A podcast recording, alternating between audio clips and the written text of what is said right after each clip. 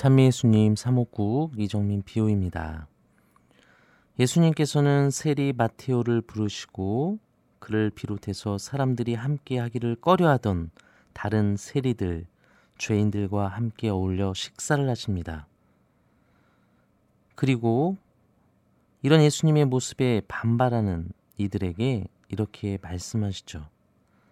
튼튼한 이들에게는 의사가 필요, 필요하지 않으나 병든 이들에게는 필요하다. 너희는 가서 내가 바라는 것은 희생 제물이 아니라 자비다. 하신 말씀이 무슨 뜻인지 배워라. 사실 나는 의인이 아니라 죄인을 부르러 왔다. 너무나 멋진 말씀을 오늘 우리에게 선물로 주십니다. 예수님의 말씀 늘 감동적이고 멋지지만 특별히 오늘은 더 그렇게 저에게도 다가오는 것 같아요. 먼저 첫 장면부터 사실은 말이 안 되는 장면입니다. 철저히 율법을 지켜야 했던 당시 사회의 기준대로 보면 죄인들과는 어울리면 안 되죠. 함께 식사를 한다? 이거는 받아들이기 힘든 것입니다. 그래서 사실은 바리사이들의 반응은 음, 너무한 것이 아니라 어찌 보면 지극히 자연스럽고 당연한 거예요.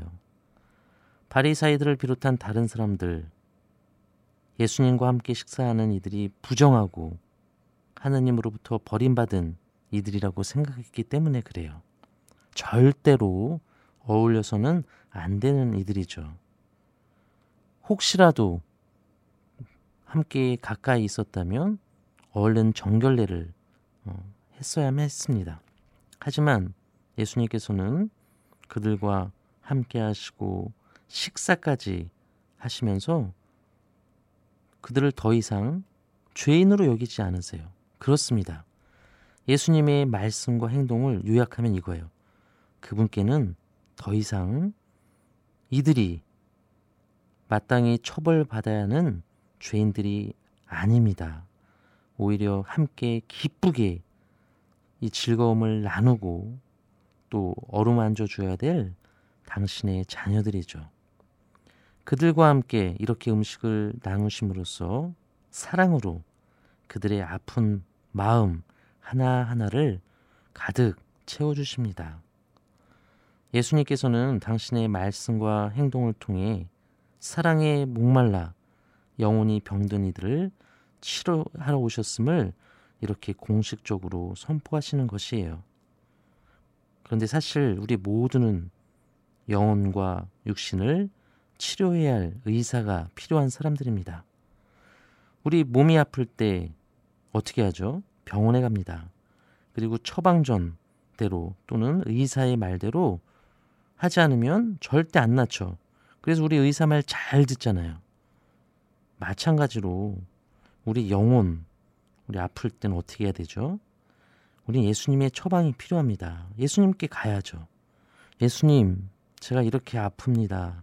저를 잘 살펴주시고 또 치료해 주시고 처방전 해 주세요. 그래요. 우리의 영혼도 이렇게 예수님께 나아가 그분의 말씀과 치유, 은총 소중하게 청하고 나아야 합니다. 그분의 처방은 하나입니다. 바로 사랑이죠. 용서입니다.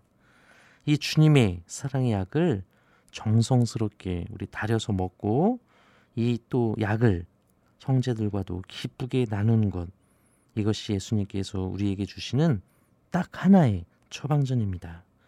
오늘 하루 우리 예수님의 이 처방전 따라서 사랑으로 좀 치유되고 또 사랑으로 내 옆에 아파하는 우리 형제 자매들을 좀 치유해주는 하루가 되기를 기도합니다. 아멘.